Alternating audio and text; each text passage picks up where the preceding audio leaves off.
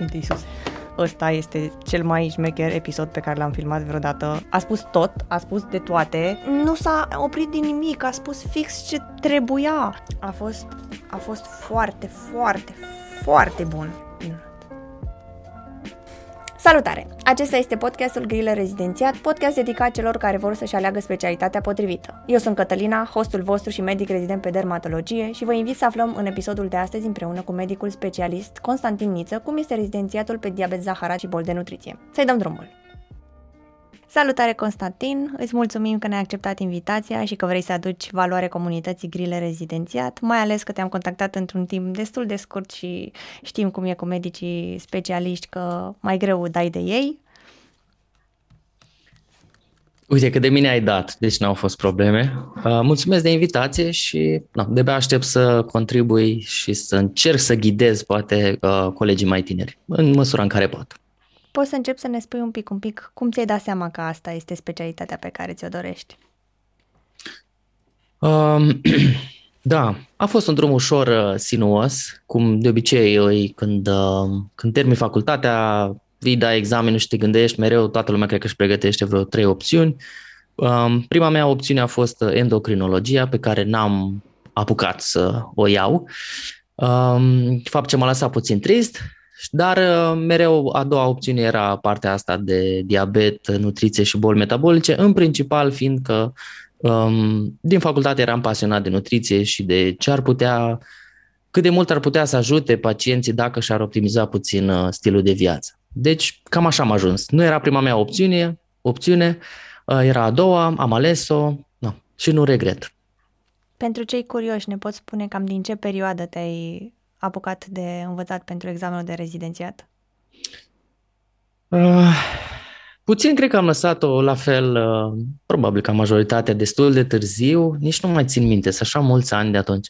Um, aș zice că totuși minim vreo patru luni m-am, uh, mi-am lăsat, probabil că undeva pe la șase luni m-am apucat așa mai ușor, mai serios de, um, de rezi. Aia ai abordat o anumită tehnică de învățat sau... Uh... Nu, știu că da, mi-am, mi-am fixat uh, cărțile și exact uh, bibliografia ca să fiu sigur că nu ratez ceva.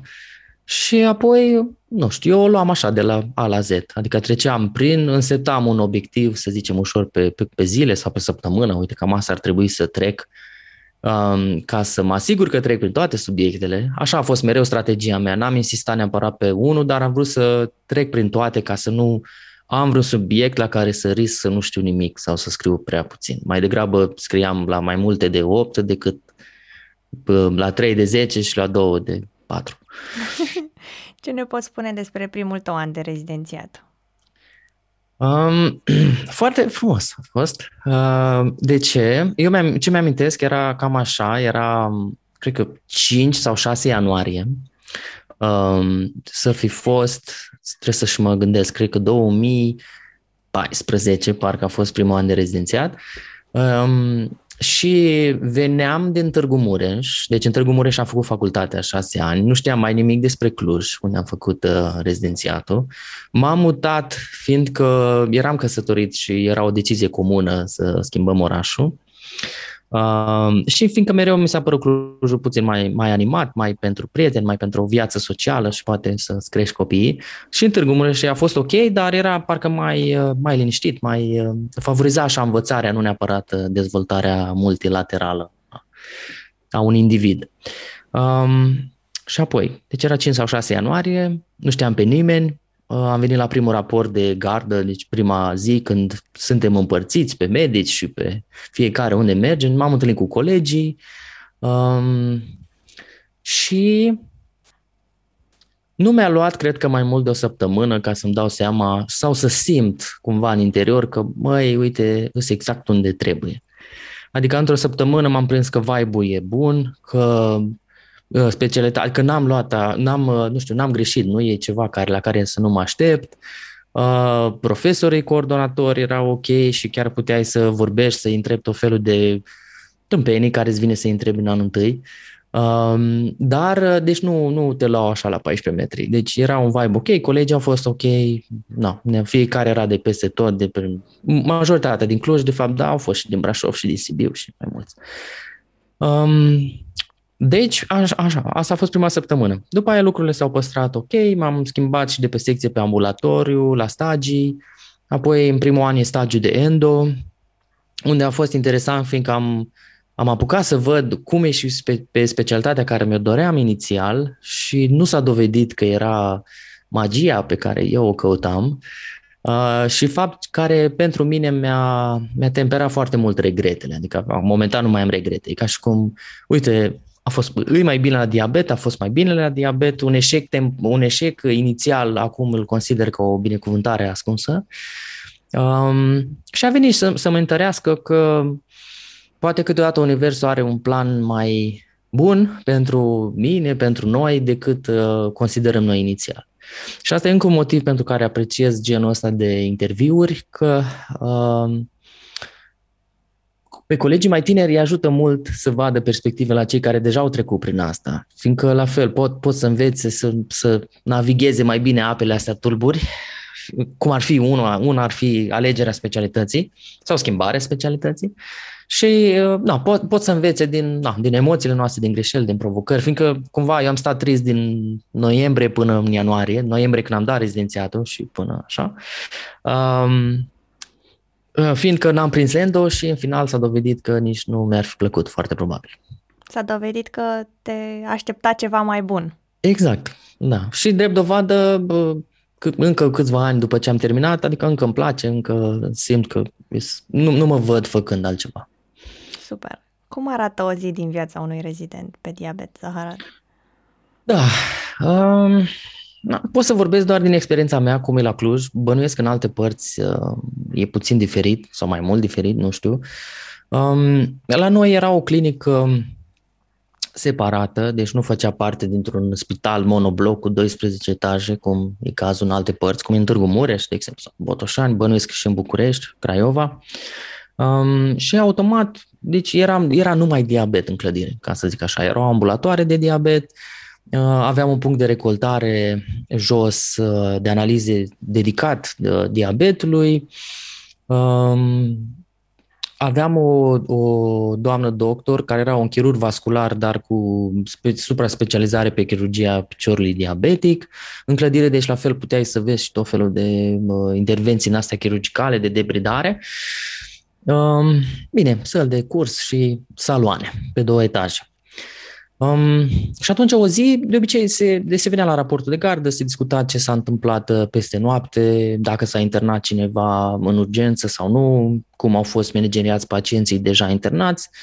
Și apoi aici, după aia erau două mari direcții, uh, câteva luni, de obicei noi ne roteam, eram uh, repartizați ori în ambulatoriu de specialitate și lucrai sub un medic specialist care făcea nu doar ambulator, Uh, și apucai să vezi partea asta de muncă în ambulator, care majoritatea dintre diabetologi asta o fac, probabil mai mult de 90% din diabetologi din România lucrează uh, și în ambulator, ori, ori au și secție și ambulator, ori numai ambulator. Majoritatea cred că doar ambulator. Fiindcă părerea mea și a multora e că diabetul e o boală de ambulatoriu, doar când e dezechilibrat sau apar tot fel de provocări, uh, pacienții se internează.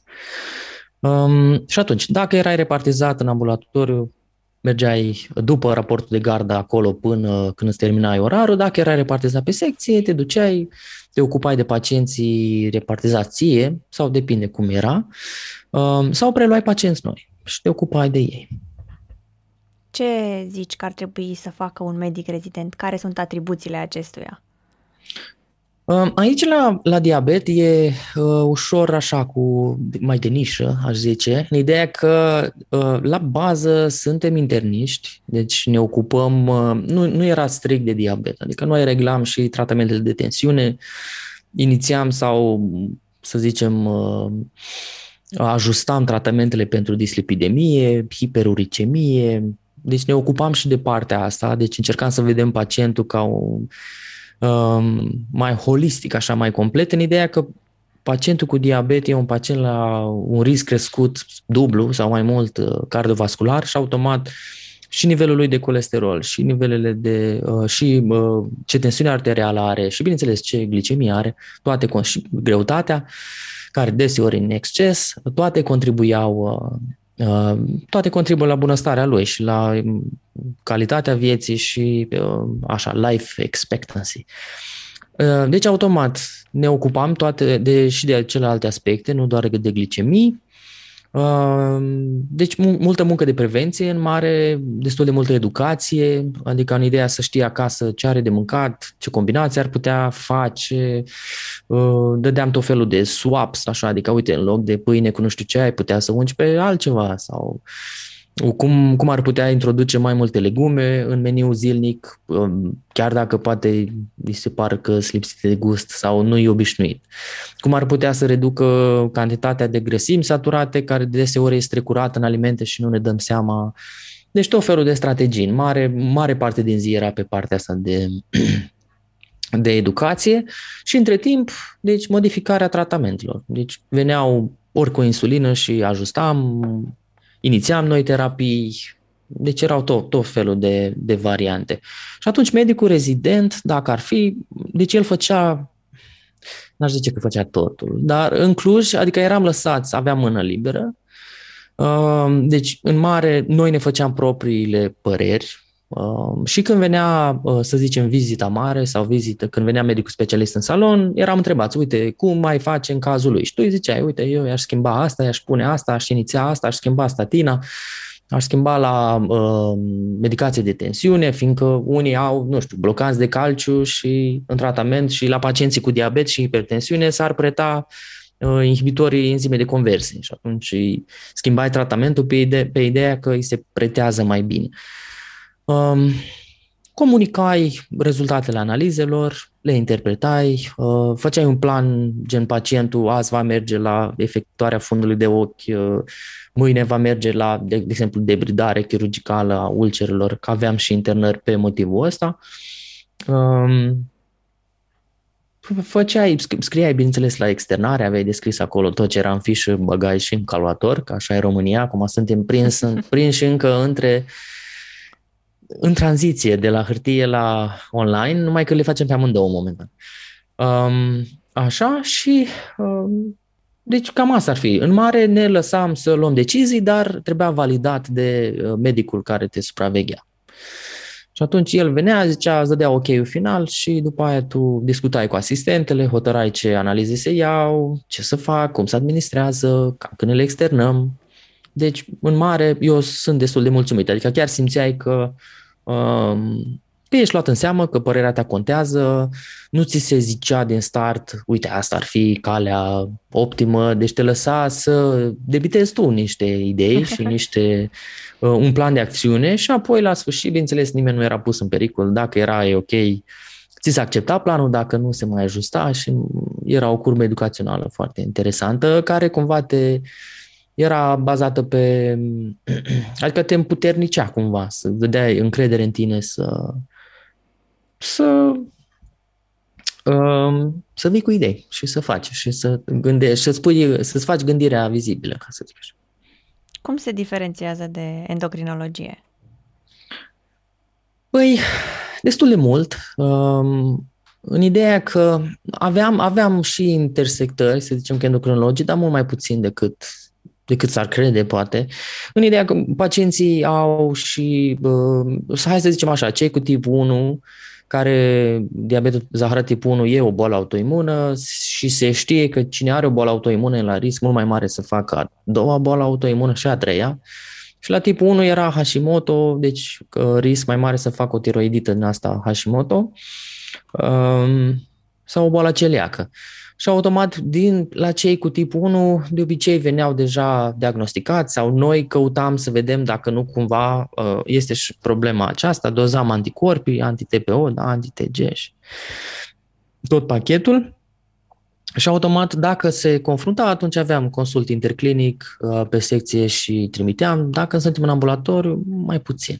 Adică primeau un bilet de trimitere, recomandări, uitați, mergeți la endocrinolog, verificați, Asta în cazul la tip 1. În cazul la tip 2, uh, cum tiroidita Hashimoto e o boală um, cu tropism, în special feminin. Cred că rata e de 8 uh, femei la un bărbat care face, care dezvoltă Hashimoto.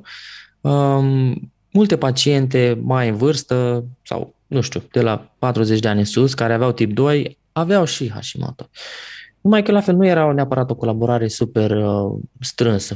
Pacientul știa că trebuie să meargă, mergea când îl, chem, când îl chemau uh, la control endocrinologic, se ajusta doza de otirox și tot așa. Pomenesc de Hashimoto fiindcă e cel mai des întâlnită. În rest, alte, de exemplu, tumori, hipofizare sau, sau endocrinologii să facă meniuri pentru obezitate, asta mult, mult mai rar. Mult mai rar. Ce ne poți zice despre îndrumătorii de rezidenți? Uh, vă dădeau testări sau cum se ocupau practic de... Uh, aici a fost un punct foarte la Cluj, părerea mea, în ideea că ce a contribuit, ți-am zis, ca să-mi confirm eu că sunt unde trebuie, a fost atitudinea lor și, cum, și, și cum percepeau ei procesul ăsta educațional. Că poți să-l, poți să-l preiei ca și cum, mamă, eu șeful și voi sunteți niște minions care faceți ce vă zic eu. Uh, și când vă zic eu, și poate pe un ton uh, foarte autoritar, sau poți să fii în ideea că, uite mă, voi sunteți niște colegi mai mici, uh, na, poate, sigur, mai aveți voi de învățat, dar în același timp, uh, na, poate să fie o, o comunicare respectoasă și, uh, și un vibe așa de colaborare. Uh, în care, într-adevăr, fiecare știe locul, dar nu, uh, cum zic, nu și le exagerează din oficiu. Da? Uh, nici noi cu neștiința și, uh, nu știu, dezorientarea, dar nici ei cu abuzul de putere, uh, care, din păcate, mai, na, mai sunt cazuri în alte părți. Și pe alte specialități, cum sunt toate documentarele, recorder și alte chestii. Um, bun. Și atunci, cum... Um, a, ce mi-a plăcut a fost că am fost, de exemplu, sprijiniți, sau eu cel puțin m-am simțit sprijinit să merg la congrese, deci la cele din țară, că automat la congrese puțin uh, na, trebuie să-ți dea liber în ziua aia sau să te lase să-ți iei liber când, de exemplu, congresele începeau de miercuri la diabet până sâmbătă sau de joi. Și automat trebuia să lipsești două zile și na, trebuia să primești învoire și totuși, uh, adică o primeai. În ideea. Chiar din anul întâi, deci nu în anul întâi nu erai considerat ca și cum ăsta e mai mult uh, sub nivelul mării și trebuie să fie sacrificat și să rămână pe secție. Deși, într-adevăr, cei de anul 1, adică na, era, era o ierarhie normală, cei de anul 4 uh, primeau na, poate mai des uh, anumite aprobări. Ceea ce cumva e și normal, dar la fel, fără abuzuri. Cât timp nu sunt abuzuri, e ok. Um, și atunci, vibe era un ok, sprijiniți, ne răspundeau la întrebări, uh, nu ne uh, grăbeau, așa să zic, sau nu știu, nu, nu ne frustrau cu teoriile prea mult. Uh, ne indicau și ce să citim, de unde să ne uităm. Uh, erau prezentări de caz sau prezentări de articole științifice care uh, ori indicate de ei, ori care ne s-au părut nouă interesante, deci ne lăsa pe noi să venim cu un articol și prezentarea era pus, trebuia să fie în engleză. Nu neapărat fiindcă nu știu ce, că nu știam noi româna, dar uh, era ca un mod de a exersa pentru toată lumea și pentru cel care prezintă în engleză și pentru cei mai mari care na, răspundeau sau puneau întrebări ca să exersăm, să zicem, pentru congresele internaționale. Exprimarea și toate astea. Și atunci, da, îndrumătorii au fost faini, ne-au lăsat să... La un moment dat eu am fost și șeful rezidenților, la jumate, cred, și am venit eu cu un fel de plan, așa, să rotim pe saloane, ca fiecare rezident să aibă șansa să învețe de la toți îndrumătorii, fiindcă puțin, puțin în funcție de salon se mai modifica tiparul de pacient internat acolo. Adică anumiți medici luau, de exemplu, diabetul gestațional, alții îl vedeau mai rar, unii luau tip 1, alții îl vedeau mai rar. Unii medici puneau mai des pompe uh, de insulină, alții nu prea puneau și atunci dacă vroiai să știi și despre pompe, trebuia să treci pe salonul. Și în ambulatorii, unii, cum să zic, aveau o pacientură mai tânără, unii mai în vârstă și te, te, ți era de folos să treci pe la toți puțin. Și am primit acceptul să facem acest sistem de, de rotire, uh, încât toată lumea, să zicem, să iasă un specialist așa well-rounded, uh, în care ai avut șansa să vezi uh, de toate fapt, de exemplu, ce nu se întâmpla la endocrinologie, unul din minusurile care eu le-am evitat, în care lumea puțin era cam uh, prinsă la doctorul la care a fost repartizat inițial, dacă vrei să te muți, era privit așa foarte ca și cum. Da. Uh, de ce te mulți, uh, mă lași pe mine, te duci la celălalt, nu te mai accept înapoi, deci tot felul de, uh, cum să zic, piedici care într-un, într-un moment așa critic cum, cum sunt anii de rezidențiat în care acumulez da, enorm de multe informații care să le folosească ca specialist mai departe, e așa, prohibitiv cumva. Te, te, deci chiar îți blochează, să zicem, dezvoltarea multifacetat așa, care da, cu toți o vrem. Că vrem să știm de, de toate, fiindcă când ajunge final pe parafa ta, um, na, depinde de tine și de creierul tău și de na, ce ai învățat. S-a păstrat structura aceasta la Cluj? Este aceeași și în, pre- în prezent pe diabet? Să se rotească rezidenții, să vă apuce de la fiecare? Uh, nu știu sigur. Nu știu sigur. Ar, Ideea ar, ar este fi că, fine. Da, ține ar... mult, ține mult, cred, de cine e uh, șeful rezidenților, adică cât interes își dă, că automat, deci nu e ca și cum ești plătit în plus sau așa, de multe ori, um, cum să zic, de obicei România și, și fimea, ca să zic așa, um, e prost înțeleasă, adică în ideea că, de exemplu, și la mine, uh, uh, cumva colegii se comportau într-un fel când eram doar colegul lor, deodată când am fost făcut de confu, vereșiu șef, uh, eram, primeam alte chestii, știi, alte priviri, alte. Se făcea liniște când mai intram într-o cameră, în camera rezidenților, știi, chestii astea dubioase. Și automat după aia, când n-am mai fost, a doua zi iar am simțit, toată lumea era prietenă, a, că ata Constantin nu mai este șef, putem să zicem tot ce Uh, gândim, gândim. Da, deci, uh, dar în mare cred că vibe-ul e la fel de ok. Acum poate nu e neapărat o rotire, nu știu, făcută așa științifică, dar dacă vrei, mm, nu știu, nu cred că nimeni îți poartă pică sau așa, dar cel puțin între ambulatorii și secție rotirea asta mereu este. Ce alte atribuții are șeful rezidenților așa Curiozitate. Curiozitate? A, făcea raportul, făcea, uh, de exemplu, cine face gărzi când, adică cam așa ceva, deci trebuia să nu, nu se ocupa confuz sau nu știu care. Noi ne puneam, bineînțeles, întâi se alegeau cei de anul 4, apoi anul 3, apoi anul 2, apoi anul 1 și, bineînțeles, de asta zic, dacă uh, Câteodată clinica se mai închidea de sărbători, de Crăciun, de exemplu, dar dacă rămânea, sau de Paști, rămânea deschisă, cei de anul întâi de obicei uh, na, trebuiau să facă de Paște care nimănui nu-i convinea, dar totuși asta e minusul na, la medicină și la gărzi, cineva trebuie să facă și zilele neplăcute. Um, deci, da, cam asta făceam. După aia, dacă mai erau, nu știu, certuri, care nu prea erau, dar să zicem mici uh, animozități, uh, na, cumva primul, prima etapă erau la mine și după aia urcau mai sus, sau dacă confu, de exemplu, vrea să transmită ceva sau să se, să se inoculeze mai jos, veneam, ziceau mie și apoi eu făceam câteodată întâlniri doar între noi în care să putem discuta, să zicem, mai, mai pendelete chestia asta. Am înțeles. Ce așteptări au medicii de la un rezident, mai ales într-o situație de urgență? Uh, alți medici? sau? Da, da, medicul la care ești atunci repartizat. Uh. Păi să te, să te descurci cu situația. Adică dacă, de exemplu, era hipoglicemii, să zicem, nu știu, cea mai des întâlnită urgență la noi era să, na, să o corectez eficient. Um,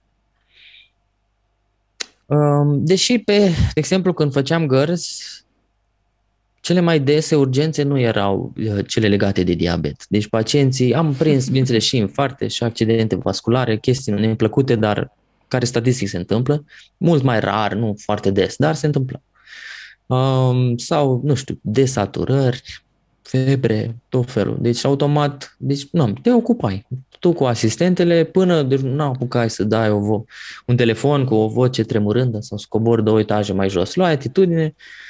Uh, în principal, eu așa făceam. Eu aveam o discuție și cu asistentele, că asistentele, teoretic, ele au văzut mai mult ca tine decât vedeai tu în anul întâi sau doi, în zeci de ani de experiență și atunci ele oricum știau și măcar îți validau că gândul tău e un bun sau măcar nu ești pasibil de malpraxis cu tot felul de cine știe. Adică să interpretezi gre- greșit situația fiindcă e o criză, știi? Și atunci riști să crezi că e total altceva și să faci greșit. Și apoi, da, dacă era ceva, se comunica, dacă era de trimis în altă parte, bineînțeles, trebuia să primești acceptul lor și na, să suni salvarea sau ce era. Fiindcă fiind o clădire separată, nu, nu era ca și cum duci pacientul la lift și trebuia să mai complicat. Uh, dar așteptările astea era să îți dai silința și cu cât te ține mintea și înțelepciunea să acționezi ca să rezolvi urgența, și apoi, după aia, ori comunici uh, ce s-a întâmplat, dacă poate aștepta până a doua zi dimineață, foarte bine zici dimineață, dacă nu, nu, suni. Când că mai erau gărzi, noi la un moment dat am făcut gărzi fără specialist, că s-a tăiat linia de gardă, trebuia să rămână cineva și cred că acum e la fel în Cluj. Deci nu, sunt, nu este o linie de gardă plătită, nu este un specialist, rămân doar rezidenții cu pacienții deja internați, dar nu se primesc urgențe. Urgențele vin la interne și apoi a doua zi se transferă toate să zicem, adunate așa. Uh, și automat erai tu ca rezident cu toată clinica, să zicem, nu știu, cât, sau să mă gândesc, 20 ceva de paturi, dacă era plin tot și nu, te descurcai. Dar uh, în mare era permis să putem suna și la două noapte dacă chiar nu ne descurcăm sau nu știu ce, dar nu, cred că s-a întâmplat odată. Am înțeles. Erați pregătiți bine. Da, noi și asistentele, da. Ce tipuri de uh, mini-intervenții se pot face pe această specialitate? Uh, păi injecții de tot felul, cam asta ar fi. Când era cabinetul de picior, că acum doamna doctor puțin era acolo Um, cred că avea un statut mai aparte. Ideea era cu o clinică de interniști și cu un chirurg.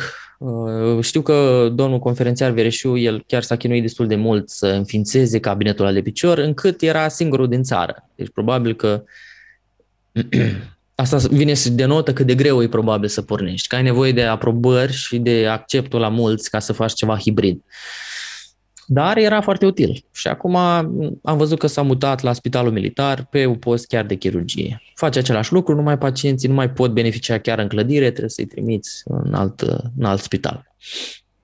Și atunci, acolo uh, puteai să faci tot felul de debridări, de curățeni, curățire, să zicem, a ulcerațiilor sau uh, toaletare. Um, în rest, nu știu, injecții la pacienți, Că avem tot felul de substanțe cu, cu analogii de GLP-1 care sunt săptămânale, cu, no, cu insulină, cu de ale noastre. Um, mai aveam testele de picior, care asta nu sunt invazive, deci să, să, ca să vezi sensibilitatea da, vibratorie sau um, termică de tot felul și indicele gambă-braț, cam asta se făceau, tocmai ca să vezi nu, vascu, vascularizația la picioare, să nu fie probleme. Era și un cabinet oftalmologic pentru efectuarea fundului de ochi. Nu pot să zic că l-am făcut eu, dar uh, era de treabă de acolo doctorul, ne chema, ne arăta, uitați, pac, pac, comparam, deci puteam să, să vedem și pe partea asta. Și în rest, când era în ambulatoriu, na, doar tensiuni, așa, mai, mai light, mai light. Că acolo era flux mare și timp puțin și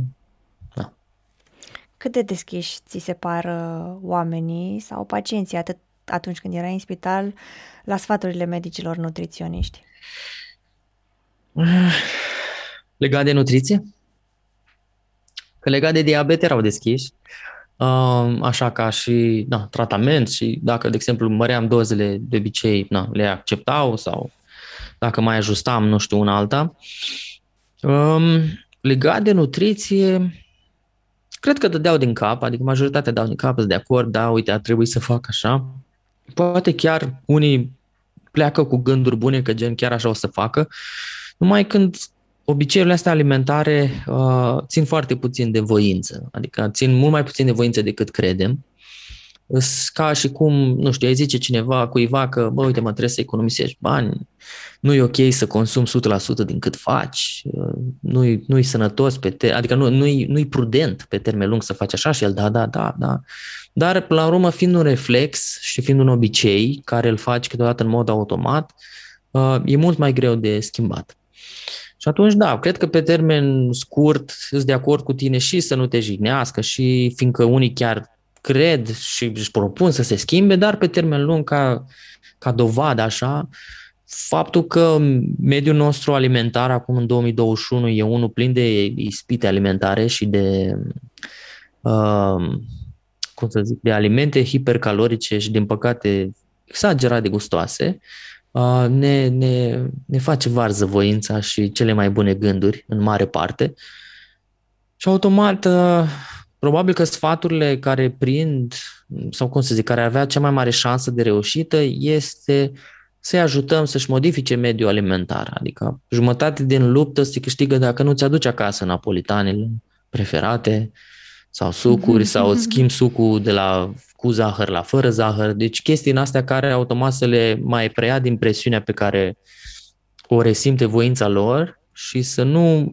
Că pur și simplu dacă nu vezi dulciurile, nu trebuie să zici nu. Pur și simplu, de multe ori ți lene să spui pantalon și să mergi două două blocuri mai încolo să cumperi și automat te, te, am mai trecut o zi cu glicemii bune și fără să te îngrași. Deci în sensul ăsta. Da, da, e, e principala provocarea noastră, să manageriem, să ajutăm pacienții să-și managereze eficient greutatea și automat din cauza greutății glicemia. Cum îi facem să înțeleagă mai bine cât de important este regimul? Păi, uh, Eu, de exemplu, le mai zic din uh, experiența mea cu alți pacienți. Uh, de exemplu, uh, să zicem, cineva are insulină și are 40 de unități de insulină și le zic că, uite, dacă greutatea ta ar merge în jos, nici nu foarte mult, să zicem vreo 5 kg, când poate el are de slăbit 30 să ajungă la greutatea ideală, um, și dozele de insulină ar merge în jos și glicemiile s-ar îmbunătăți. Multe lucruri. Și, de exemplu, îi dau un exemplu cu uh, pacienți care, să zicem, au 70, aveau 70 de unități de insulină, din păcate, să zicem, ori se împiedică, fracturează femurul sau șoldul și apoi stau la pat și automat nu mai, nici nu le vine să mai mănânce sau familia poate să aibă mult mai mult control pe ce îi aduce de mâncare pacientul. Uh, el slăbește din cauza că în sfârșit mâncarea e cât îi trebuie lui, nu mai mult. Uh, și scade necesarul de insulină de la 70 de unități, adică mă sună că, uite, face 68 glicemia dimineață cu 18 unități. Și tocmai intervalul ăsta e enorm între, deci el poate și-a făcut 70 de unități 5 ani. Uh, și dacă ar fi mâncat mai ok și ar fi slăbit 8 kg, uite, își făcea 18 cu glicemii bune, aproape hipo. În sensul ăsta, adică încerc să le dau exemple care să fie aproape de ei, adică aproape de cazul lor, deci dacă ai insulină, îți dau exemplu cu pacienți cu insulină, dacă ai alte, alte tratamente, îți dau alte exemple, ca să-și, vadă, să-și dea seama că, că dacă și-ar modifica regimul și dacă greutatea ar scădea, multe lucruri s-ar îmbunătăți. Pot să mai dau exemple de, nu știu, de um, disfuncții erectile, știi, la bărbați, ca să de obicei le mergi la suflet uh, destul de repede și la vârste nu, nu știu cât, deci probabil 42 de ani, unde nu-ți închipui când vrei să ai disfuncții de genul ăsta, cauzate de na, lipsa atenției și a controlului glicemic. Um, sau tot felul de ulcerații din astea idiote când îți pierzi uh, sensibilitatea protectivă și, nu știu, te pășești pe nisip fierbinte și nu-ți dai seama sau lumea ține picioarele prea aproape de foc când fac zacuscă și se trezesc noaptea cu bășici în, la degete și asta zic, sângerări și risc mare de infecție. Deci, nu, încerc să influențez, dar nu numai pe complicații, adică nu încerc să nu le chiar nu, numai tristețe, chiar și, și lucruri bune. Adică, uite, pacientul X a pornit injecția X, uite, a slăbit 12 kg, fiindcă i-a scăzut pofta de mâncare, nu se plânge, adică nu i-a, l-a ajutat pe partea asta de voință, de încredere în sine. De... Da, deci încerc să le explic că se poate. Nu mai trebuie să încerce și să vrea. Uh, poți să ne spui cât de solicitantă ți se pare ție specialitatea asta și dacă ți oferă șansa să ai și o viață personală? Uh-huh. Uh, mă, în mare mie nu mi s-a părut solicitantă. Acum nu știu în ce măsură se întâmplă așa, fiindcă îmi place ce fac. Adică încerc să dau un răspuns, știi, cât mai uh, așa, cât mai complet, fiindcă cred că te ajută mult. Dacă nu simți că te duci la un serviciu la care uh, de azi vine să te ridici și nu-ți vine să mergi, știi, poate să fie la cel mai bănos și mai ok și mai rewarding serviciu, dar dacă nu-ți place, o să na, te auto-tragi în jos, ca să zic așa. Deci faptul că mereu mi-a plăcut, cred că a contribuit încât să nu-l simt ca o corvoadă sau o chinuială. Bineînțeles că sunt zile și zile. Sunt zile când nu, ai pacienți unde na, n-au mers lucrurile așa cum, te, cum ai dorit și automat ai mici insatisfacții profesionale. Sunt zile când sunt foarte mult, sunt zile când unul e, se comportă ca un nesimțit sau uh, na, nu respectă, de exemplu, de la programări până la tot felul sau vine și încearcă să-și verse nervii pe asigurările de sănătate și faptul că ei nu găsesc fonduri la analize cu mine, care nu am niciun impact pe acest aspect. Deci de aia zic, sunt zile și zile. Um, dar în mare, dacă ar fi să mă inspir, să zicem așa, și din ce au zis colegii și tot, cred, nu cred că e, diabetologia în România e din cele... Cred că e destul de chillax, ca să zic așa. Deci nu e relaxantă, impactăm destine, avem și povești triste, adică nu-mi uit locul, ideea că am un rol mare în prevenția infarctelor și accidentelor vasculare, deși nu mă cheamă uh, cardiolog.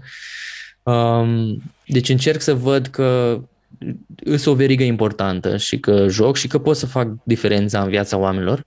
Însă faptul că multe din, să zicem, complicațiile noastre se leagă pe ani sau zeci de ani, um, nu am așa mari urgențe zi de zi. Um, fapt care e preia puțin din presiunea asta, adică nu, nu pot să zic că moare lumea sau, sau așa, sau vin că domnul doctor acum trebuie să mă ajutați. Da? Deci încerc să învăț și proactiv ce să facă când e hiperglicemie, când e hipoglicemie, când dacă să se uite după leziuni, să, na, dacă apar chestii ciudate, să-mi zică. Um, chestii ciudate, adică mă refer aici la tot felul de parestezii, pierde, uite, nu simt durere la degetul ăla sau furnicături sau tot felul, da? ca să putem să luăm atitudine mai repede. Um, dar, da, n-aș, n-aș zice-o ca fiind stresantă, mai ales că eu am făcut, uh, deci, toată lumea de-a lungul rezidențiatului pe alte stagii, cardiologie, neurologie, ATI, inevitabil vezi cum e și acolo și după aia rămâi și compari. Adică de unele de exemplu, gărzile la cardio erau altfel. Da? Deci erau cu gen, nu știu, ațipeai, știu, 5 minute pe la 2 jumate și te sunau în 10 minute că rectoragie la salonul de utic, nu știu ce. Chestii care, na, nu vrei să auzi la 3 noaptea, așa. Um, și la ATI era, na, Calatei. Deci de-aia zic, n-aș zice, deci în mare, da, cred că nu e dintre specialitățile cele mai stresante, îți oferă ocazia de viață personală. Uh, așa, am o cașcă de colegi care să au copii, deci nu, nu, nu sunt ca și cum n-ai copii. Uh, deci au și viață de cuplu, faptul că, de exemplu, așa de mult suntem în ambulator și pacienții, să zicem, majoritatea sunt cu programare, cel puțin la mine, oricum, cu cât ai mai mulți, cu atât e mai important să fie cu programare, uh, îți permite, adică să-ți iei concedii planificate cumva. Adică tu știi din start că, uite, mi-au în uh, iulie sau în august și nu-ți planifici pacienți în perioada Asta cel puțin, da, și în spitale, da, și și în privat, unde ai control pe cum îți... Asta. Numai că o să ai o săptămână mai aglomerată înainte să pleci și una de obicei mai aglomerată după ce te întorci. Dar vreau să zic că nu e ca și cum cineva chiar moare dacă tu nu ești la serviciu. No. Eu personal am două fetițe, o să mai am un băiețel. Oh, vai, felicitări! Mersi! Ce drăguț! Și deci asta e, eu la, la început am vrut medicină militară, asta mai fost alt regret de-a meu, acum nu mai regret. Și, de exemplu, atunci mi amintesc că după ce am intrat în anul întâi la Târgu Mureș la facultate de medicină și eram colegi cu cei de la medicină militară, foștii mei oponenți, Um, și văzând că de fapt ei mai aveau tot felul de trageri și antrenamente militare și din două luni jumate de vacanță de vară rămâneau cu vreo trei săptămâni. Eu fiind deja căsătorit atunci, nu, de fapt nu eram căsătorit, dar uh, da, eram, adică aveam, eram într-o relație serioasă cu actuala mea soție, uh, nu, nu-mi pica bine, știi? Numai trei săptămâni de vacanță în loc de așa, deci de-aia zic, aia, de exemplu, nu s-ar fi pretat cu o viață socială prea bună, de aia ei de obicei se cuplează între ei. Tocmai fiindcă stau așa mult timp împreună, de exemplu, corect, știu corect. mulți care s-au căsătorit între ei, uh, medici militari între ei cred că știu vreo patru cupluri, tocmai din motivul ăsta, că stai foarte mult împreună, n-ai, n-ai, n-ai șansa să întâlnești pe altcineva în afara cercului ăluia și uite, nu, fac și ei ce pot cu ce au. Um, și de ce să zic? Cred că e ok, e ok. Și cel puțin pentru doamne. Adică aș zice în plus, poate, uh, cred că multă lume e surprinsă că sunt bărbați la diabetologie, știi, cumva, uh, fiindcă nu suntem așa mulți. De asta zic. Adică în anul meu am intrat patru, dar era tot ceva nemai auzit. Uh, știu că era, așa ca să fac o paralelă, când am intrat noi, când noi am intrat în ianuarie, vine 8 martie, știi, în martie, și vorbim cu uh, domnul conferențiar Vereșiu, zice, mă, hai să luăm flori la toată uh, clădirea, că nu era așa mare facem noi un număr, nu știu ce, și el zice, măi, e primul an când putem, fiindcă până acum eram foarte, foarte puțini. Era ca și cum trei bărbați trebuie să iei flori la 80 de doamne, că erau și asistente, infirmiere, și nu merge. Așa deodată eram vreo, na, cu noi toți patru eram deja vreo 10, deja erau, cheltuiala era mult mai, mai tolerabilă. Da, deci pentru doamne um, e mai ok. Deci e o muncă de ambulatoriu, e o muncă, nu știu cum să zic, curățic așa, adică n-ai, n-ai, na, doar să-ți faci treaba. Problema apare poate când uh, rămân colegele mele însărcinate și tu deja ai oameni pe listă și acolo e o problemă dacă lipsești șase luni, un an, doi. Cei din spital de obicei își găsesc un locuitor, cei din privat, um, din ce am văzut eu, nu stau doi ani acasă. Deci își iau un 5 luni, 6 și apoi se întorc tocmai în ideea ca să nu încurce mult pacienții, să nu-și piardă pacienții, să nu-și modifice lista. Na. Că pacienții, dai seama, deja au două rețete în perioada aia și rețete de trei luni, da? Deci, na, și nu poți. Așa ca eu, fiindcă nu mi-am întrerupt și acum, de exemplu, când se naște cel mic, nu mă aștept neapărat să rămân la domiciliu sau să mă întrerup, mai puțin ne suntem afectați. Dar cine, na, să zicem, sexul feminin, deși trăim într-o vreme în care am și prieteni care și-au luat concediu de paternitate, deci nu, e, e fluctuat. Da. Ne adaptăm. Evoluăm. Exact, exact, da. Cât de mult simți că te-a pregătit facultatea pentru această specialitate?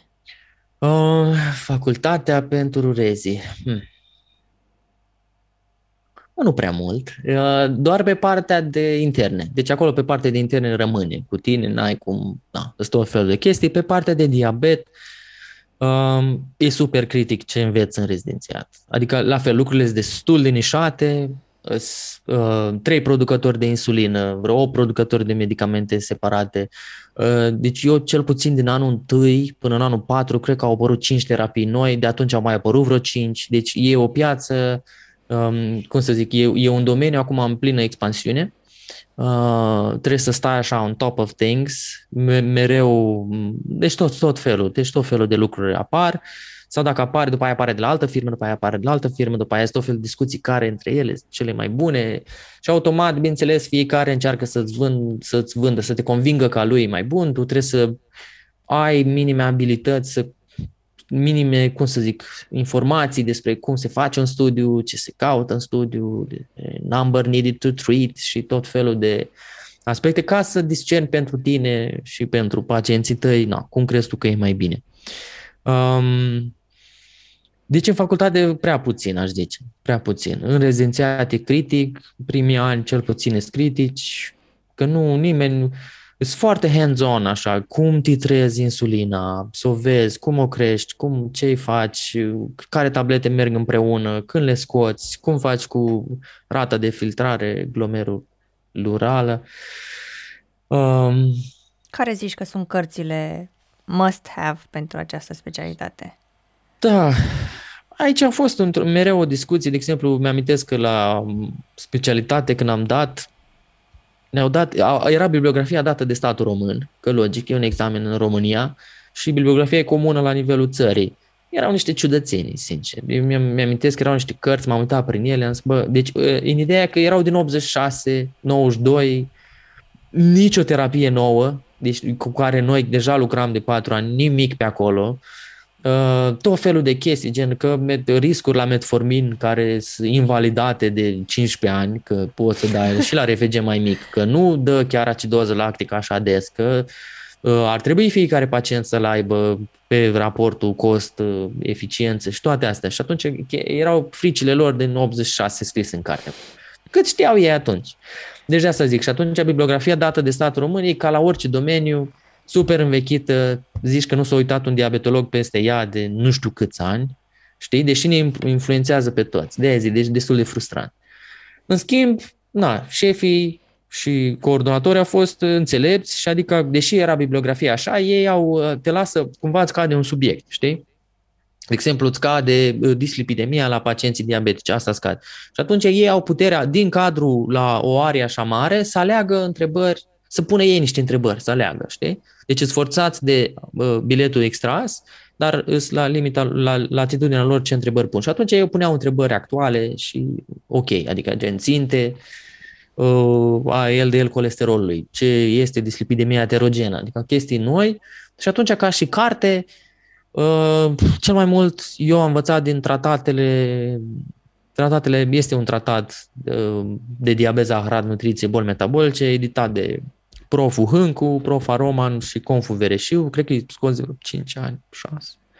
Așa, e volumul 1 și 2, cred că trebuie să mai scoată 3 și 4, dar na, e greu, că sunt chiar cărțuloai groase. Um, de acolo cred că am învățat cel mai mult. Deci cam asta ar fi must have. În rest, pe partea de nutriție, e discutabil.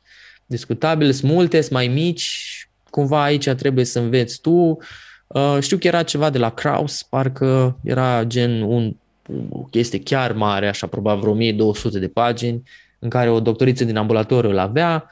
Uh, acolo eu mă mai uitasem, că era, de exemplu, aveai uh, calciu și era împărțit. Hipocalcemia, hipercalcemia, tratamente, dar, dar era și alimente, cum faci, ce îi dai. Deci, na, numai că, da, cred că era, nici nu mai știu cum se cheamă, dar era ceva de la Krause. Înainte să spun următoarea întrebare, să răspunzi la una care a fost foarte despusă, dacă este cunoscută în, în străinătate sau dacă este în ce țări sau dacă nu este, dacă e nevoie de endocrinologie uh-huh, pentru a fi uh-huh. recunoscută? Uh, să știi că uh, și la noi ne puneam des întrebarea asta, numai că e mare risc să greșesc și atunci o să zic nu. No ce știu eu. Um, ideea pe mine nu m-a, cum să zic, nu m-a bântuit prea tare chestia asta, fiindcă eu nu aveam de gând să plec. Nici acum n-am de gând. Um, dar da, din câte știu, la toate congresele, de exemplu, noastre, când sunt invitați din străinătate medici, vin endocrinologi. Deci el e endocrinolog, dar nu vede decât pacienți cu diabet. De obicei sunt clinici dedicate pentru diabet, dar el îl cheamă endocrinolog. Știi? Deci el a făcut endocrinologie și deodată și-a ales, ca și cum eu mă duc pe secție de diabet, doar diabet fac. Um, de exemplu, endocrinologii, în patru ani de rezidențiat, sau bănuiesc acum cinci, cred că ei au un an de diabet, dacă nu mă înșel, sau vreo 9 luni. Deci destul de mult și ei fac diabet, deși în România nu o să, ajunge, nu o să ajungă să practice diabetul decât dacă își dau și diabet a doua specialitate. Noi facem 6 luni de endo. Bun. Um, și atunci, mare parte, cred că doar și în Republica Moldova sunt endocrinologi. Cred că Slovenia sau undeva mai este o țară unde sunt doar diabetologi separați, să zicem, de noi. Um, adică separați ca și noi, dar în rest în Franța sunt endocrinologi, numai că toți, cum să zic, toți care vin, care chiar sunt niște nume în diabetologie, o fie endocrinologi, dar doar diabet fac. Și în țările nordice, știu că era la un congres, vine un uh, prof român, plecat acolo în Norvegia, cred, Um, dar el a făcut facultate acolo în Norvegia și așa. Și l-a întrebat, uh, chiar l-a întrebat în față la toți, eram 500 în cameră, care a fost traiectul lui, uh, uh, să zicem, academic. Și zicea, facultate, rezidenția de endo, după aia, până anul 2, s-a dus ca și cum pe o ramură de diabet și de atunci a într-o clădire numai cu diabet. Și zice, cât te ajuta partea de endo acum? Cât te ajută partea de endo acum în ceea ce faci? Nimic. Deci zic, cumva toți sunt endocrinologi, dar nu-i ajută partea asta, fiindcă nu mai au contract, con, contact. Dar dacă ar fi să pleci în Germania sau în Franța cu diabetologia făcută în România, părerea mea, așa câte înțeleg eu acum, e că n-ai fi acceptat.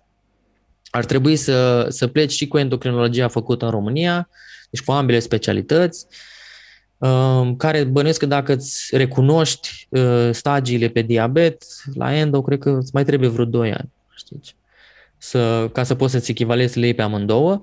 Sau, nu știu, în țări cum ar fi Germania, așa, poate te acceptă ei pe niște cursuri de ale lor de suplimentare, să zic, ca să faci endocrinolog. Dar, într-adevăr, când e vorba de plecat, diabetologia momentan e pe e așa și așa, știi?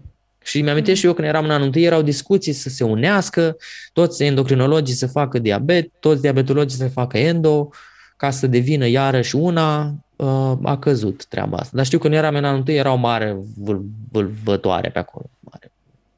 Deși părerea mea e că tendința în alte țări e și ei să se rupă, nu să se unească din nou. Deci să aibă mm-hmm. și ei de... Fiindcă e așa mult diabet încât îți trebuie specialiști, uh, cum să zic, dedicați, ca să zic așa. Da. da. Nu știu dacă și... face sens următoarea, dar uh-huh. în mhm. timpul rezidențiatului uh, se poate pleca cu stagii pe diabet în da. străinătate?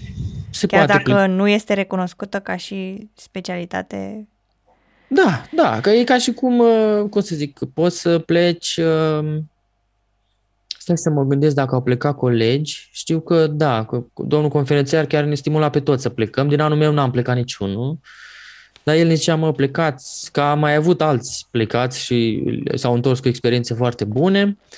Uh, știu specialist care a plecat, specialist în Franța, de obicei se pleca aici, mi se părea că aveam noi legături bune, Um, au, fost ple- au fost și în vizite de schimb de experiență, așa ca să zic, în uh, Anglia, la profesorul Bolton, la o clinică de picior diabetic de-a lui de acolo, dar era așa, de câteva săptămâni. Um, dar da, puteai pleca, cred. Numai că, ca la orice, puțin riscai când te întorci dacă îți echivalează statul român sau nu, știi? Um, nu mai zic, n-am, n-am avut experiență așa de prima mână. Adică nu știu pe cineva să fi plecat, să se fi întors, să fi cerut echivalare și să o primească. Uh-huh. Nu știu. Nu știu, dar în teorie ar fi posibil. Numai ca la orice, trebuie să la Ministerul Sănătății, bănuiesc înainte să pleci și să zice, he, ce ziceți, îmi echivalați astea?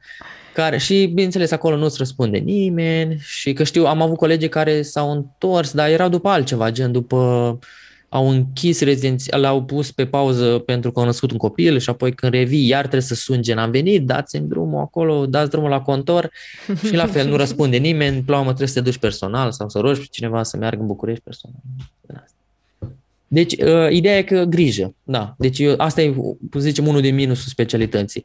Cândva, din câte, mi-am, din câte am înțeles eu istoria, au fost endocrinologie și în România unită, și dacă nu mă înșel, s-ar putea total să greșesc, dar eu așa am auzit, că Elena Ceaușescu, dintr-un motiv sau altul, a decis să ia la un moment dat, deci de mult, uh, fiindcă cineva drag ei sau ea sau nu știu care avea diabet și ca și cum am uite ce boală ciudată, hai să facem o specialitate uh, separată pentru asta. Și atunci cumva a unit, au scos din interne și din endo ceva numit diabet.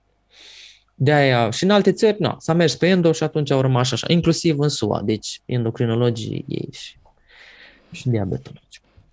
Că tot ai punctat uh, că acesta e un minus. Ce alte minusuri ai mai întâlnit, ai găsit în această specialitate? Ești dependent de materialul pacientului, ca să zic așa. Adică nu, tu poți să dai silința cât de mult poți, să dai cele mai bune sfaturi, depinde de el să-l aplice, știi? Ehm, aici cumva medicația vine și mai preia o parte din chestia asta, adică te lasă, da, medicamentul acționează indiferent ce zice sau gândește sau crede pacientul. Um, alte minusuri, nu știu, că sunt destul de multe medicamente, adică sunt pacienți care au trei feluri de medicamente plus un injectabil sau plus un injectabil de mai multe ori pe zi, Na, astea sunt minusuri. Și apoi devine din ce în ce mai greu să-l convingi că pe lângă cele patru medicații care le ia, probabil două antihipertensive, o statină, un aspenter, mai trebuie să ia trei doar pentru diabet. Um, da, cam astea ar fi minusurile. Și că câteodată vorbești despre zmei și zâne în uh, ideea de prevenție cardiovasculară, știi? Adică gen, uite, noi facem toate astea ca să prevenim infarctul și accidentul vascular și uh, boala cronică de rinichi sau boala arterială periferică, să n-aibă claudicație și e ceva intangibil pentru mulți dintre ei, știi? Care, na, unii au carte, unii nu, dar orice în viitor sau, da, uite, peste 10 ani, e mai greu de ca el să-l simtă și să, să-l țină așa în minte, ca și cum, uite, pentru asta muncesc. Și atunci încerc să mai fac tot felul de paralele, că, uite, mă ajungi la nunta nepoatei, sau tot felul, știi? Adică chestii, încerc să ajung să văd ce le pasă lor, cu adevărat. De exemplu, unii am și apicultori, care, de exemplu, la un moment dat a trimis pe soții sa la rețetă, fiindcă el e plecat cu camionul, care bănuiesc că are stupe, așa știi, deschis pe lateral, la nu știu ce pădure de uh, salcâmi, că atunci erau înfloriți și gen nu putea să rateze momentul.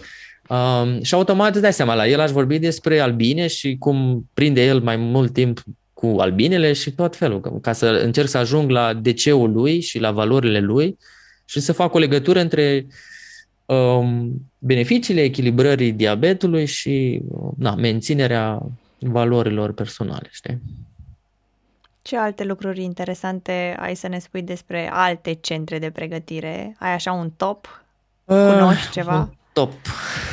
Bă, m-aș, m-aș, m-aș înfrâna să fac topuri. Ideea e în felul următor. Um, n-am stat neapărat, a fost bine la Cluj, știi, deci automat dacă când, când ți bine, nu încep să zgâri, să cauți, să faci, știi? Adică n-am întrebat, băi, cum e la voi, cum e la voi, nu știu ce. Deci pot să zic doar așa, de ce am văzut la congresele noastre, când ne adunăm toți. Um, de la noi, de la Cluj, chiar în primul an, cumva s-a organizat Young Diab, deci era un congres pentru tinerii medici diabetologi, știi? Și ediția 1, cumva eu am uh, coordonat-o, bineînțeles, cu doamna profesor Roman și cu restul. Um, și automat acolo poate am văzut mai, apro- mai de aproape colegii tineri, știi? deci colegii rezidenți. În mare, așa pe fețele lor, nu știu, sau așa în mici discuții la masă sau între, știi, că eu nu fumez, deci n-am, n-am din astea de socializare. Um, cred că la Timișoara e bine, așa, așa mi s-a părut, adică cumva au și urgențe, apucă să vadă și partea asta, nu, nu s-au plâns niciun așa e pe față că e nașpa. Uh, și proful uh, de la Timișoara pare, pare ok, cel puțin pare ok. Uh, la Craiova, așa am simțit mereu un vibe că e o tot așa apropiere între rezidenți și uh, doamna profesor de acolo. Și la fel, spital mai mare, monobloc, deci bănuiesc că au, au șanse să vadă mai ok. La București sunt mai multe centre, cred că sunt vreo două. Uh, la fel, la urgențe au gărzi, deci ai iarăși șansa să, să vezi mai mult. Um, poate acolo sunt mai dar asta zic, doar, din păr- doar așa, din cât am simțit eu, că acolo la fel, poate e mai greu să te muți pe o secție pe alta, aș zice. Dar în același timp s-ar putea să greșești.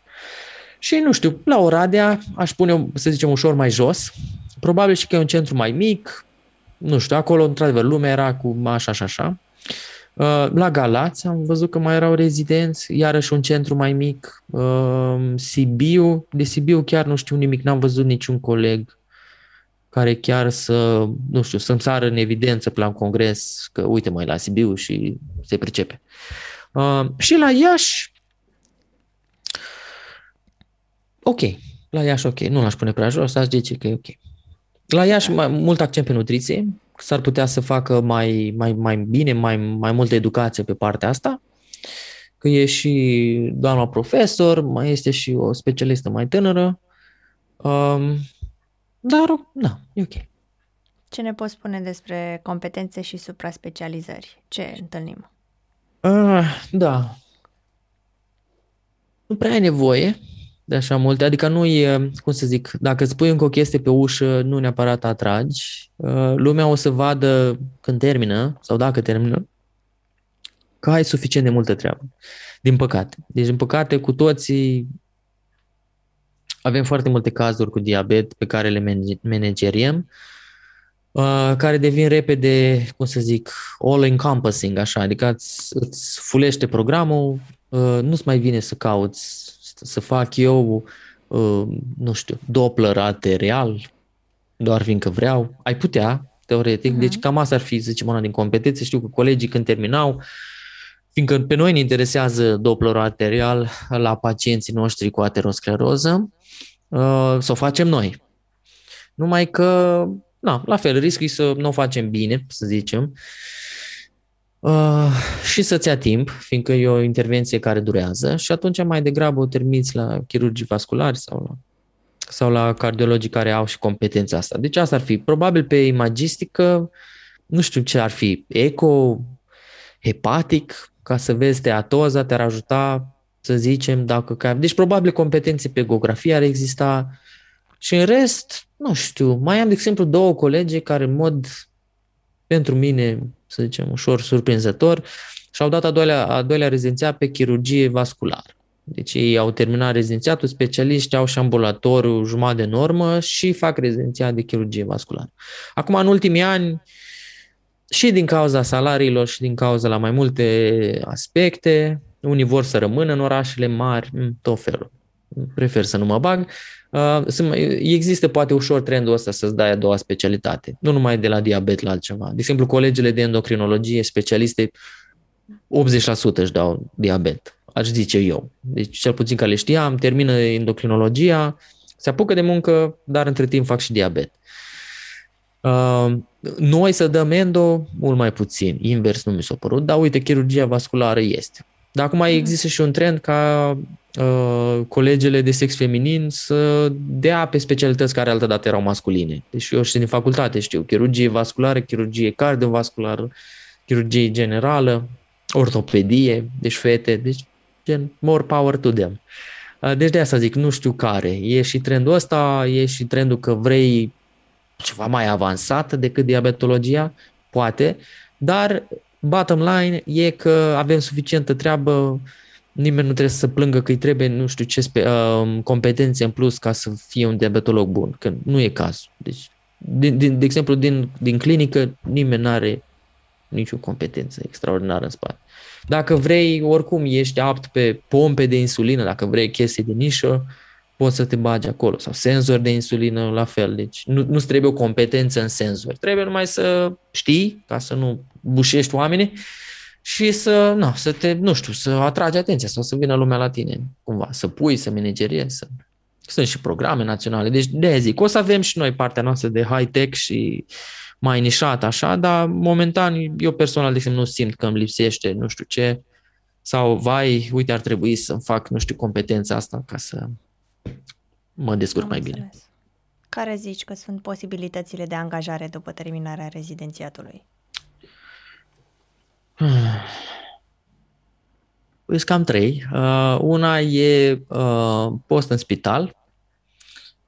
Se mai scot posturi, poate mai rar decât am crede, dar la fel, din cauza creșterii numărului, și, adică incidenței și prevalenței diabetului în România, uh, multe spitale și mai mici, deci au, au scos posturi de diabet. În orașele mai mici uh, și au pacienți, aș zice sute, poate, da, mai o mie plus pacienți.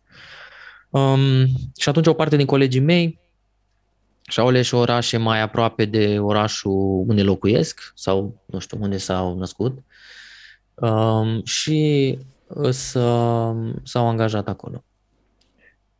Uh-huh. Asta e o posibilitate, deci în spital. În general, în spital vor fi hibrid, majoritatea, cam așa, în spitalele mici, de obicei, deci ai post, ai ambulatoriu, dar ai și câteva paturi pe secție, sau ai ambulatoriu, dar faci gărzi. Uh, am colegi și care au doar ambulatoriu, deci cumva depinde, așteptările trebuie setate la început, știi? Adică zici, bă, vreau doar ambulatoriu, deși na, nu poți să zici neapărat că, adică poți să zici ce vrei, dar nu neapărat să accepte, dar ideea e că na, se negociază. Și uh, asta e o posibilitate. A doua posibilitate e în privat. Majoritatea, cred că, diabetologilor din România, ca procent, sunt în privat. Și aici, la fel, ori îți deschizi tu în privat, deci îți iei tu contract cu casa. Casa mi s-a părut,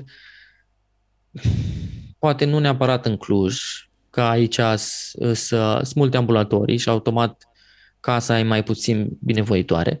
Dar în alte județe, de exemplu și în Botoșan, de unde eu am întrebat și în alte părți, uh, foarte binevoitoare. Adică ideea că ei știu că există o nevoie mare de medici tineri, e o nevoie mare, în special pe partea de diabet și atunci cumva de așteaptă să vină un tânăr să ceară contract uh, pe diabet și atunci ei să-l granted și să pornești.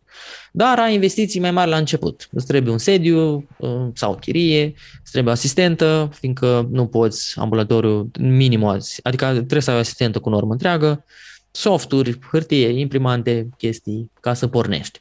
Și ești dependent de numărul de pacienți. Adică la început, cumva trebuie să atragi pacienți ca să poți să veniturile să depășească cheltuielile.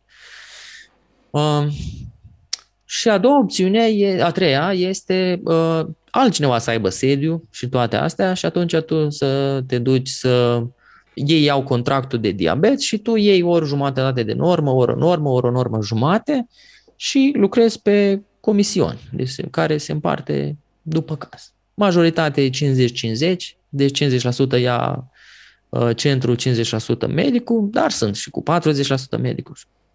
Nu, diverse. Fiecare la fel, cât intră, unde, ce oraș este și toate astea. Am înțeles. Suntem aproape de final. Mai avem o singură întrebare și este dedicată celor care urmează să dea examenul de rezidențiat. Ce sfaturi ai tu pentru viitorii medici? Ah, pentru cei care dau rezi? Așa. Um, să se apuce din, mai din timp decât estimează ei că ar fi cazul. În ideea că e bine să... Adică uitându-mă în spate, e bine să nu fii super, super stresat. Adică să te trezești că mai ai trei zile și mai nu știu câtă materie. Um, care e tendința? Cam așa. Adică ai tendința să subestimăm cât timp ne trebuie și mereu uh, sunt un fel de, știi, de recomandări și pe partea de bani și pe partea de obiective, știi? Adică era ideea că crezi că ți ia atât, uh, de fapt realist ar fi să dublezi timpul ăla. Deci la fel, dacă tu crezi acum că, a, că în trei luni dau gata, dublează. dublează, fiindcă aia e termenul realist. Aia e um, la riscul mult mai mic să, ca creierul să subestimeze cât e necesar. Um, și atunci, uh, da, să vorbească cu colegii care îți deja rezidenți sau chiar cu specialiști, fiindcă o să poată să zică o perspectivă poate mai, mai îndeaproape, inclusiv la alegerea centrului. Eu cred că aici, din păcate, nu e un uh, fenomen, să zicem, generalizat în România. Adică centrul în care alegi tu să te dezvolți uh, poate să, știi, make, makes, makes you or breaks you în ideea asta, care nu e corect, e tristă, dar na, așa e viața și asta e realitatea cu care ne confruntăm. Și automat deci să vadă pe specialitatea aia na, cine a terminat acolo, ce părere au avut, ca apoi să, să nu regrete. Deși și așa se poate modifica. Că vine, nu știu, un specialist tânăr care vine și strică vibe-ul, nu, nu aveai de unde să te aștepți. Poate oricând să vină, știi? Dar, uh, da, puțin, câteva întrebări, cred că bine puse, Uh, ca să afli și perspectiva cuiva care chiar a angrenat în domeniul în care tu crezi că vrei, din care tu crezi că vrei să faci parte, uh, goes a long way ca să te, da, să te priveze de, de tot felul de dezamăgiri ulterioare. Eu, teoretic, na, faptul, de exemplu, că lucrai în ambulator și pe secție, deja apucai să vezi cum e pe ambulator și cum e pe secție, că gen worlds apart. Uh, unii preferă internări, gen vine un pacient, îl echilibrează în șapte zile de drumul, altul în ambulatorul vezi iar și iar cu cadență, să zicem, trimestrială. Da? Deci nu neapărat îl rezolvi, dar îl vezi în termen lung cum îi și da, apuci, ai alte um, mulțumiri, să zicem, uh, din astea pe partea de carieră. Deci, da, să puneți întrebări, să căutați, dar uh, întrebări la oameni care sunt în domeniu, da? nu la părinți și la unchi care nici nu sunt medici, întreb pe ei ce părere au, să fie chirurg, care n-au nici absolut nicio idee. Da, ei poate sunt bine intenționați, dar nu. Întrebați la oameni care chiar s-au confruntat. Că unii poate chiar o să zică gen sub nicio formă nu da acolo, în locul X, fiindcă știe el de la alții că e rău, sau uite, du-te acolo, sau chiar nu te fă chirurg în România, fiindcă, nu știu, nu, nimeni nu-ți arată nimic. Dau un exemplu. Da, deci să pun întrebări aproape cu nerușinare, cu, cu cadență din asta enervantă uh, pe, către cei mai mari și să, na, să nu se lase până nu primesc răspunsul. Am înțeles. Păi, uh, fiind la final, vrem să-ți mulțumim că acum mă uitam la ceas și a trecut mai mult de o oră, șocant că a trecut foarte repede și că ai fost foarte sincer și deschis și a decurs totul atât de natural. Chiar a, sunt plăcut surprinsă și chiar mă bucur că ți-am adresat invitația și mai ales că ai acceptat-o și uh, îți propun ca pe viitor, dacă mai ești dispus să mai colaborăm și în viitor, ar fi perfect. Da, da, da, cu mare drag. Nu, adică încerc să, na, să pay it forward, că și eu am, și eu am pus sute de întrebări, încă pun la colegele mai mari cu, uite, cu casa, cu nu știu ce, cu cum e de făcut, ce faci tu.